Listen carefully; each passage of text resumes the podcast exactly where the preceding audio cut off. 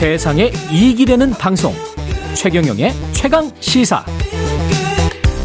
네, 오란 봉투법 등 쟁점 법안을 놓고 6월 임시국회에서도 여야 강대강 대치 계속될 것 같은데요. 정의당 입장을 좀 들어보겠습니다. 이정미 정의당 대표 연결돼 있습니다. 안녕하세요. 네, 안녕하세요. 예, 지금 노란봉투법 같은 경우는 본회의 직계부 의결됐죠.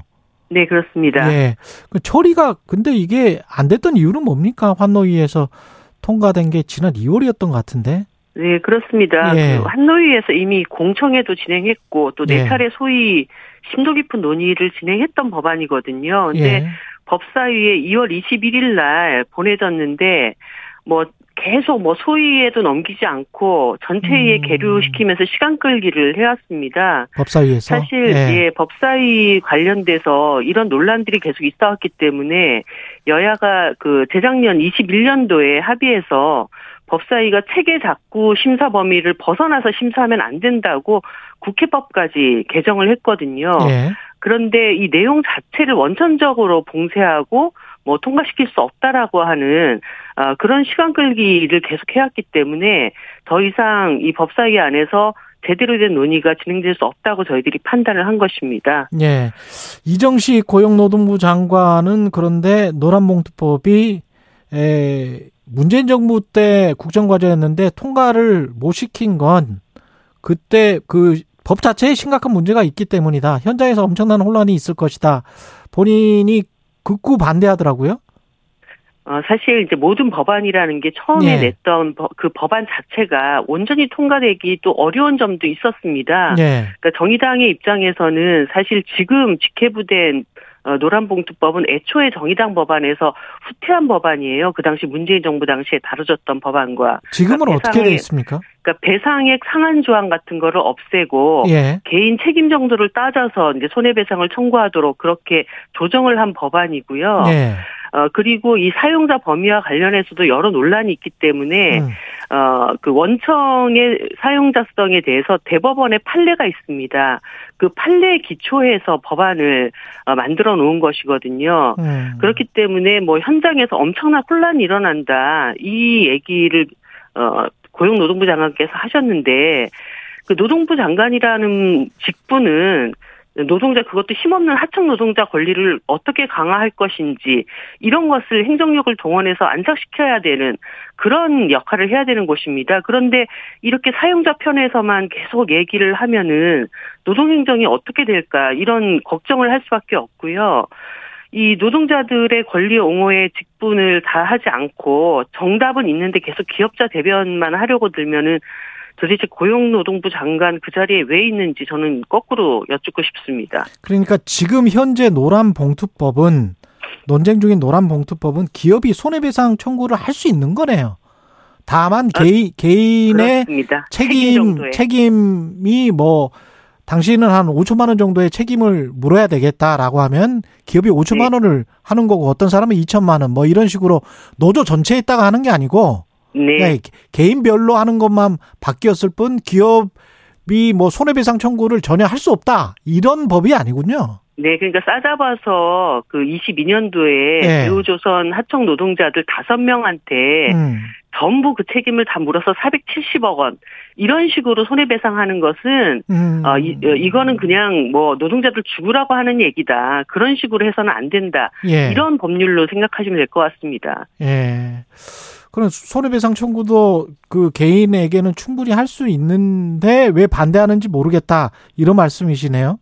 네 그렇습니다. 예. 이 노란 그리고 봉투 사실 예. 노동자의 쟁의 행위에 대해서 손해배상이라고 하는 물질적인 어떤 그 가해를 입혀가지고 보복행위하는 것 자체에 대해서 우리 사회에서 한 번쯤은 더 도, 돌아봐야 그렇죠. 된다라고 하는 그런 취지를 더 많이 이렇게 보셨으면 좋겠습니다. 사회적으로는 예. 그렇습니다. 그 법적으로는 어쩔 수 없이 그렇게 했지만 이런 말씀이신 것 같고. 네. 그런데 이제 그 이정식 장관하고도 그 노동시장 이중 구조를 이야기를 했는데 이정식 장관도 하, 하청의 이중 구조랄지 이런 거는 같이 인정을 하면서도 그럼에도 불구하고 노동개혁을 강하게 주장을 하더라고요. 그러니까 저- 정말 이렇게 말이 음. 앞뒤가 다르다는 생각이 들어요. 예. 그러니까 고용노동부에서 올해 2월 달에 어, 원화청 간의 격차가 심각하고 그 심각한 격차의 원인은 어, 중소기업과 대기업 간의 불공정 거래가 주요한 원인이라고 이야기를 한 바가 있습니다. 그러니까 사실 이 어, 노동시장 이중구조, 임금 격차라고 하는 것은 대기업과 중소기업 간의 지불 능력의 차이가 너무 심대하게 차이가 나고 있기 때문이거든요. 네. 그렇기 때문에 이 대기업의 불공정 거래로 인한 이윤 독점 이것을 이런 경제 구조를 어떻게 개선할 것인가 경제 민주화를 어떻게 이룰 것인가 이것이 일차적인 해결 방안입니다. 그리고 또 얼마 전에 어, 노동자들이 산별교섭 법제화를 추진해 달라고 하는 오만 입법 청원이 성사가 됐습니다.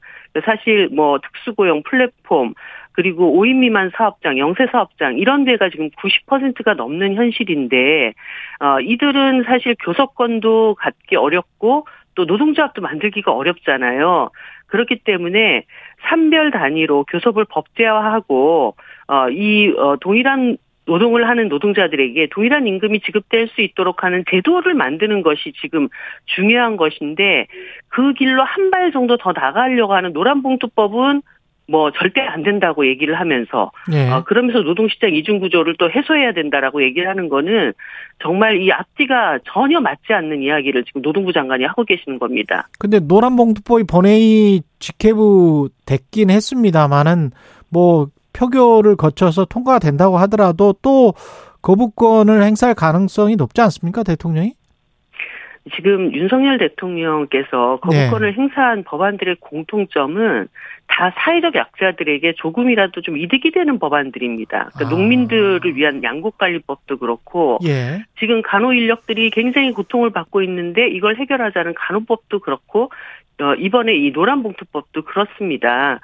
어, 대통령께서 계속 약자와의 동행이라고 얘기를 하시는데 도대체 그 약자들은 어디에 존재하는 것인지 예를 들어서 대통령께서 뭐 재벌 대기업이나 부동산 부자들 세금 깎아주는 법안 그런 거 거부권 검토한다는 말을 한 번도 들어본 적이 없거든요. 음. 그러니까 대통령께서 이 국민을 대의하는 국회 자체를 인정하지 않고 또 대통령 혼자서 다 뭐 법안을 좌지우지할 거면 민주공화국을 왜 하는 겁니까? 이 군주제나 마찬가지죠. 예.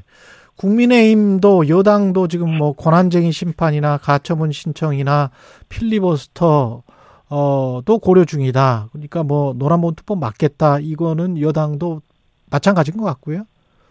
그러니까 사실 이 필리버스터 얘기 나왔을 때 저는 그런 생각이 들었습니다. 네. 이제까지 앞에서 계속 대통령이 어, 국회에서 처리된 법안을 거부권을 계속 행사하는 모양새가 되다 보니까 국민의힘이 굉장히 무능력한 어 정당으로 여겨지지 않았습니까? 예. 뭐 그런 것을 지우기 위한 하나의 방편으로 사용하시는 게 아닌가 이 수사는 그런 느낌 듭니다. 예.